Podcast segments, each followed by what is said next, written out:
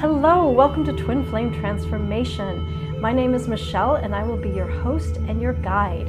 And we will talk about all things twin flames.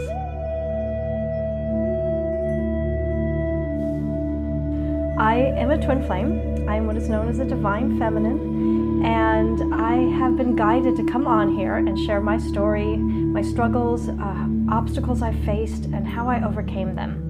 I know for me it helps so much to listen to other people's stories. And I'm here to tell you it is quite a remarkable journey. And if you are struggling right now, I want you to know that it won't always be that way. And there's a reason, a very divine, profound reason for healing to occur that helps in the collective. And twin flames are here for a very powerful reason. And I'll get more and more into that as we go on. But just know that you're not alone and you will get through it. I, I promise you. And there's such light and joy and bliss and remarkable, wonderful things on the other side of healing. So, I first discovered I was a twin flame when I fell in love with someone unexpectedly who I didn't expect to. He was married the day that I felt those feelings for him. His wedding ring was off, and I was like drawn into his eyes and, and, and when I went deep into his eyes, I had this sort of awakening and this experience of like diving into a sea of love. And in this place of infinity, I felt his love for me. I knew he loved me, and I knew that he was my person. It was remarkable, incredible, unlike anything I've ever experienced. And I came out of it and ha- and you know I didn't say anything. I just assumed he sort of had the same experience. And the next time we spoke, his wedding ring was back on. I shared my experience, and he did not have that experience. It was quite bizarre. He did not feel that way at the time, I will add, at that time.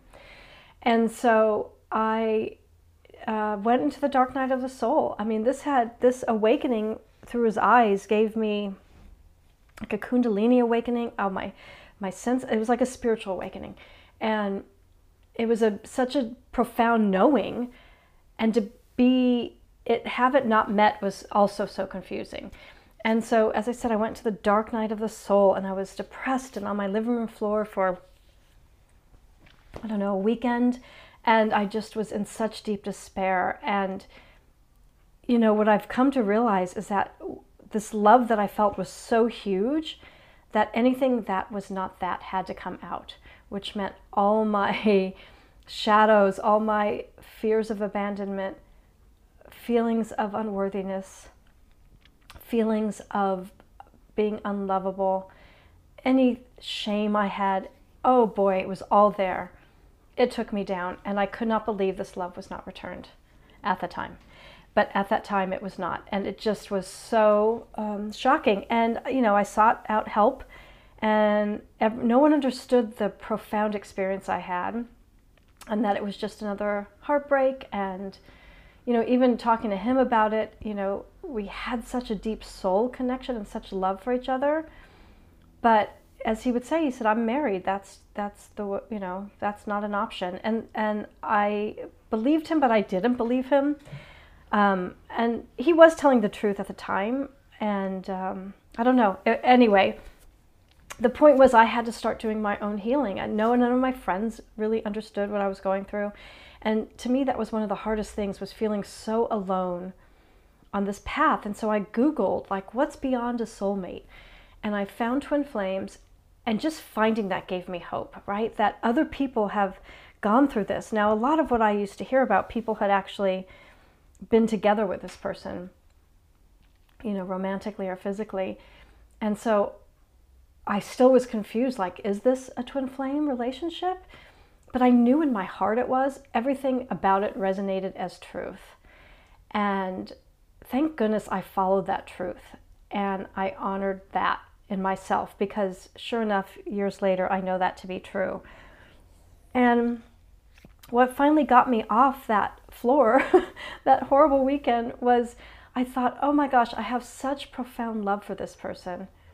Imagine if I turned that love on myself what would that look like? And just that thought itself, just that idea of turning that immense love onto myself gave me such hope and peace, and I felt a sense of relief. And that was the start of my journey back to wholeness, back to love, unconditional love for myself, and healing. And it has been quite remarkable, this journey. And this journey, you may or may not know this, is about love.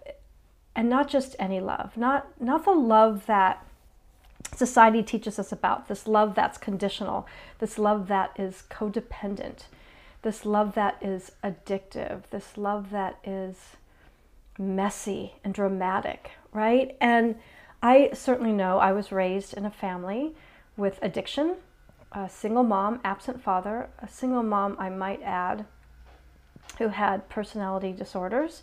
So that was not a stable environment for me. And it was a very codependent relationship. That's what I was taught love was.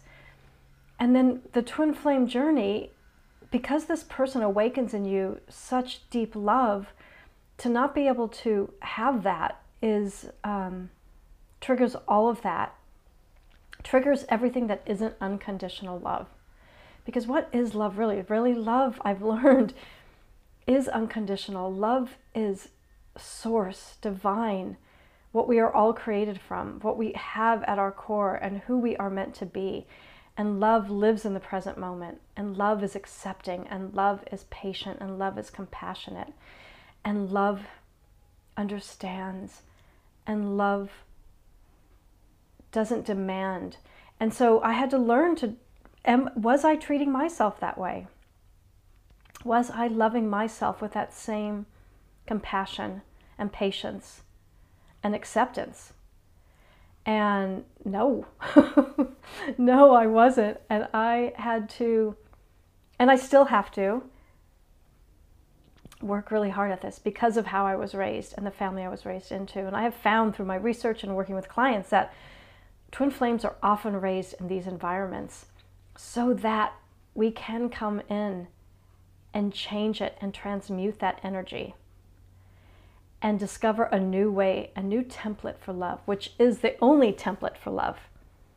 Right? And in this new earth and in this age of Aquarius, we are here to love unconditionally. And when we get to that place, we no longer have, and I can never, I could never have believed I would say, have been able to say this four years ago, three and a half years ago, that I would get to a place where I would not need to be with this person. Um, it's it's quite remarkable to be able to balance my energies and love myself enough so that I am whole and complete. Now that doesn't mean I don't have moments, but I know that my job, my role on this planet is to hold the template of unconditional love for myself and thus unto others. And it takes work, you guys, I'm not to lie, especially if you were raised in a situation, you know, anything but unconditional love. It really it's breaking down those barriers of anything you thought to be true. And trusting and you know i've had to rebuild and i'm still working on rebuilding my relationship with the divine you know. I was raised catholic and and i was a, such a spiritual child and had such deep relationships with jesus and mary and god. And i was and i lived in such faith. And then you know i got older. I understood that people were not going to go to hell if they didn't believe in jesus. And I traveled the world and I saw things differently and I became spiritual, but spiritual never really meant to me connecting with the love of the divine, which in some ways religion taught us it just was skewed, right? And I don't want to get too much into that concept because I do believe that's an individual journey for everyone. And my journey is still continuing, and I am redefining that relationship and learning to trust again because I felt betrayed by the church and by uh, love. I felt betrayed by love. So if I could be betrayed by love that was so powerful and divine, how could I trust anything? And so part of my journey has been building back that trust. And I know for me, it starts with trusting yourself, right? If I can trust myself to be true to myself, and to honor myself, then I can trust in the divine. But it has to start it has to start within. Or it can start without with with the divine and you can learn that way. But because I had such a confusing relationship through religion, I needed to redefine it all. And where I am now, oh my gosh, is such an incredible place.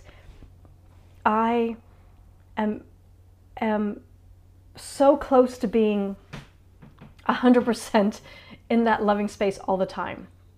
You know, I still have patterns that are that were from how I was raised that have not been broken yet that I work on.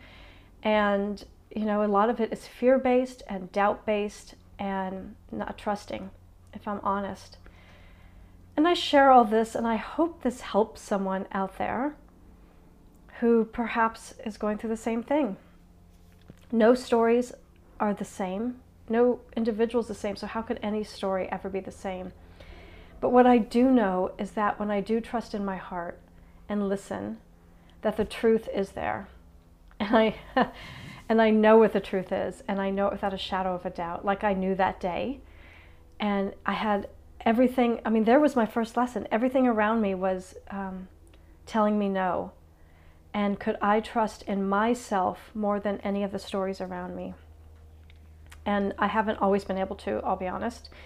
But when I do, I get, you know, confirmation from the universe, I get uh, synchronicities, I get things show up.